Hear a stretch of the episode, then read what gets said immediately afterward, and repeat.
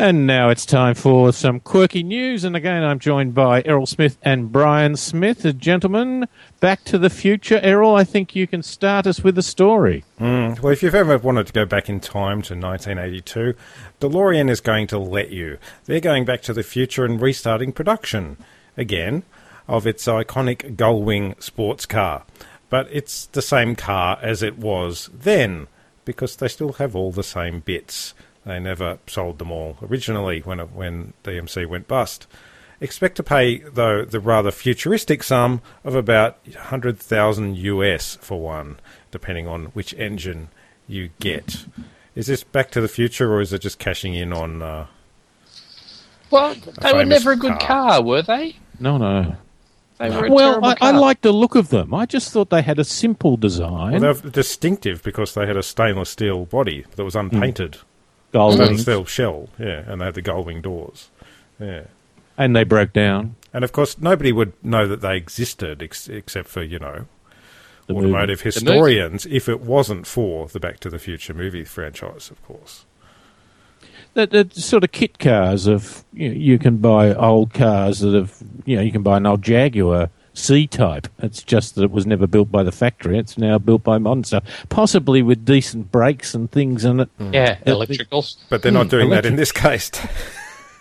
Do you mean good electricals or actual electricals? Actual electricals. so yeah. the company that's going to make them has a bunch of the um, the real cars, don't they? Yeah, they've got original parts that weren't weren't sold, mm. including body shells and engines and the whole bit. So they're just going to chuck them together and start selling them again. Apparently, there's been some obscure changes in US uh, automotive regulations that basically allow them to sell a car that wouldn't meet modern specs in any way. Um, so yeah, they sort of uh, they sort of slip through the gate a bit.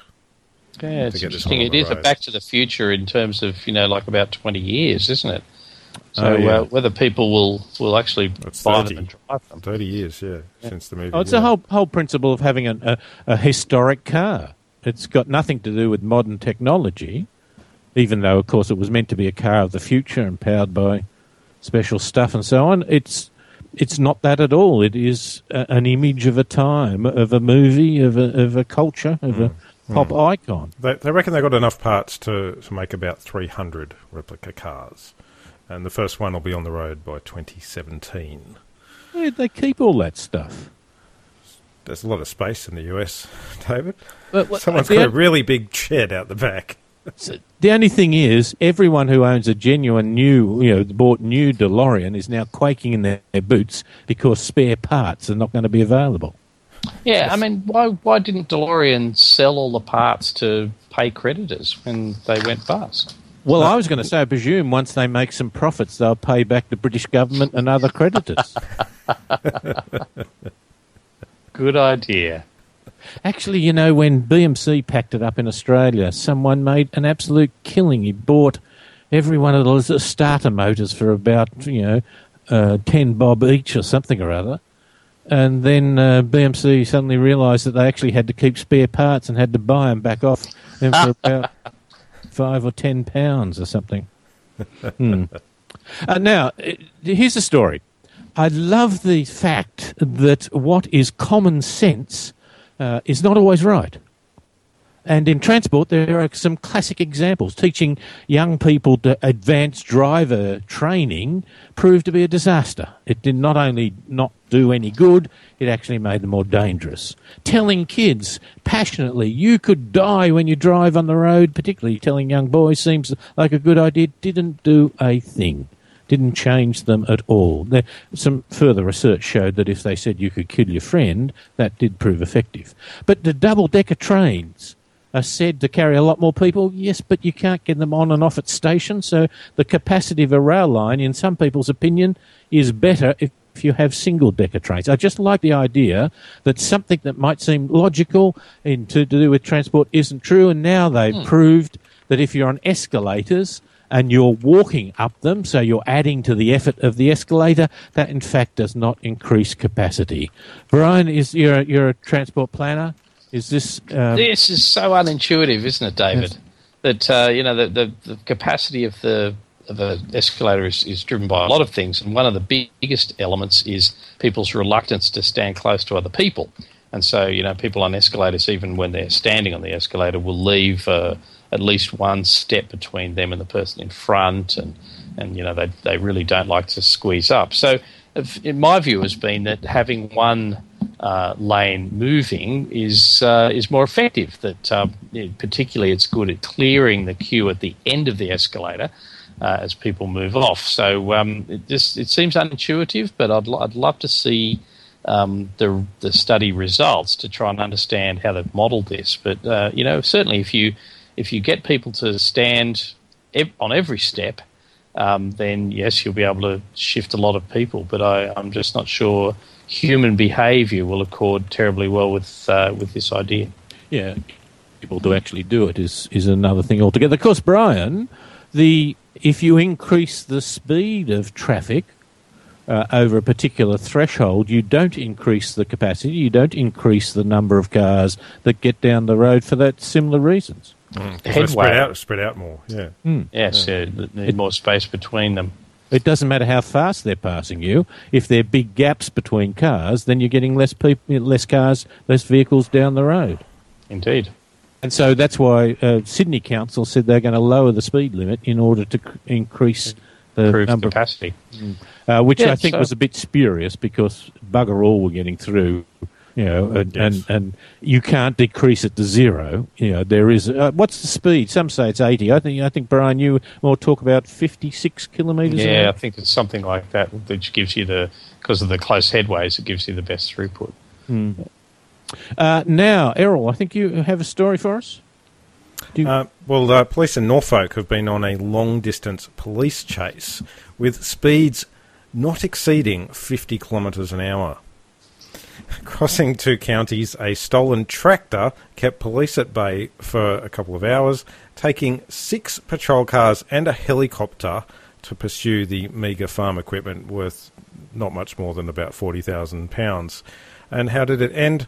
When the uh, driver gave up and abandoned the tractor. Is it is it worth the worth the investment to pursue a bit of farm equipment, David?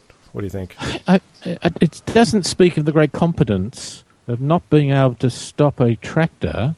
Well, the other question is, what are you going to do once you get the helicopter over it? Uh, mm. But I guess the, the tractor it? can travel cross country in a oh. way that many police cars oh. can't. Mm. And I wondered about that. I wondered whether uh, you know it was a bit of a cross country chase it, through hedges and such like, where uh, uh, you know, it might be difficult for the police to, first of all, pursue it, but also to then work out, based on the roads that are available, where they could intercept it. Uh, it just it seems to be the helicopter is uh, pretty impotent. They need to have uh, some kind of um, uh, device on there to slow it down. You know, perhaps uh, you know they could drop um, corn in front of it and in hopes the driver would immediately begin ploughing or something like that. Some hay bales. Yes. he he almost crashed into a house when he reached a dead end. I've got to say he's probably not a great driver if he's going to run out of control in a tractor that can only do 50 kilometres an hour. He's probably lucky he didn't roll on top of him. That's how a lot of farmers get killed. Get killed. Mm, uh, indeed.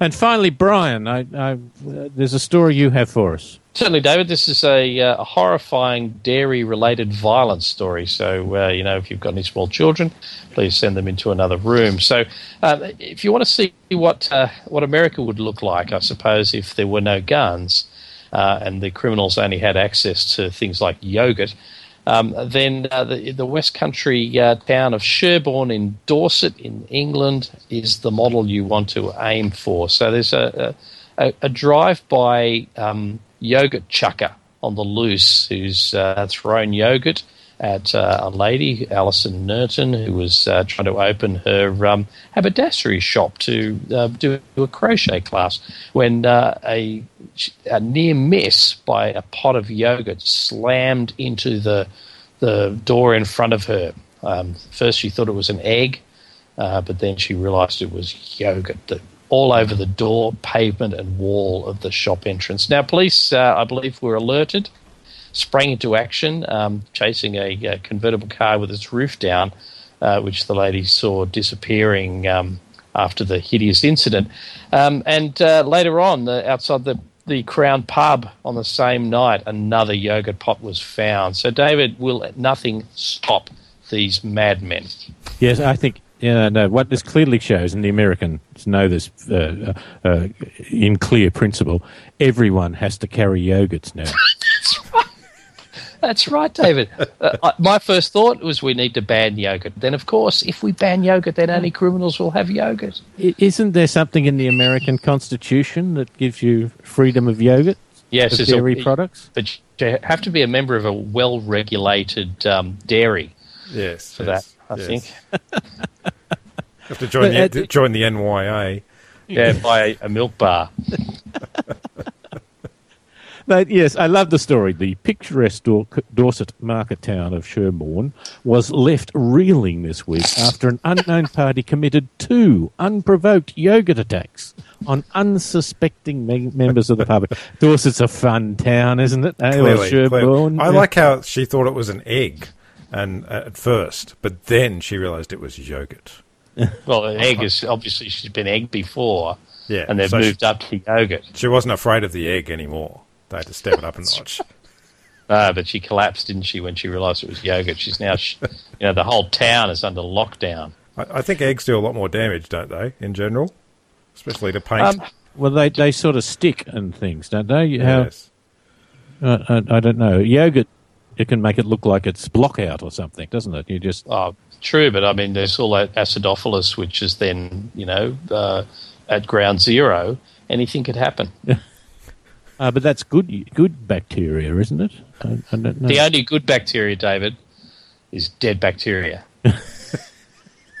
Unless you want to live. But the, tr- the trouble is, of course, if you work out a policy that gets rid of the yogurt chucker, what replaces it? See, this is what's happened. They've probably banned guns, uh, you know, for, for some mm-hmm. you know, obscene reason. They've banned guns, but so people take up yogurt. See, yeah. they've got no exit plan. Yeah, that's, yeah, the, that's the problem.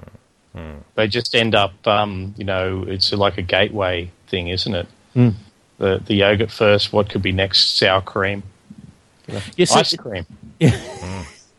See, uh, I, I, think Richard Dawkins uh, has this problem in his God myth uh, problem. He loves John Lennon's record. Um, you know, imagine, imagine there's no religion. But what would it put in its place? See, America, a significant number of people believe that wrestling, World Championship Wrestling, is, is real. real. Yes, yes. And a lot of people argue about that. So if you get rid of the yogurt people, what, who's going to take their place?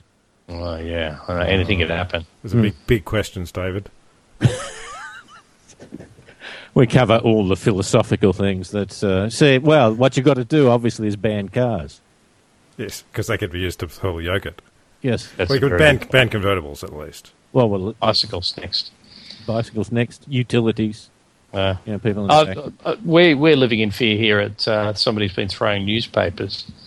See, David, once a week, I hear it slapping onto the onto the footpath outside the house, and I worry that you know what could happen if I'm out there. You know, ban newspapers. ban the media. That's what we should do. Oh, gentlemen, isn't it wonderful to cover all the significant issues as prompted by the wonderful world of motoring and transport? Errol Smith and Brian Smith, thank you for your time. You're welcome, David.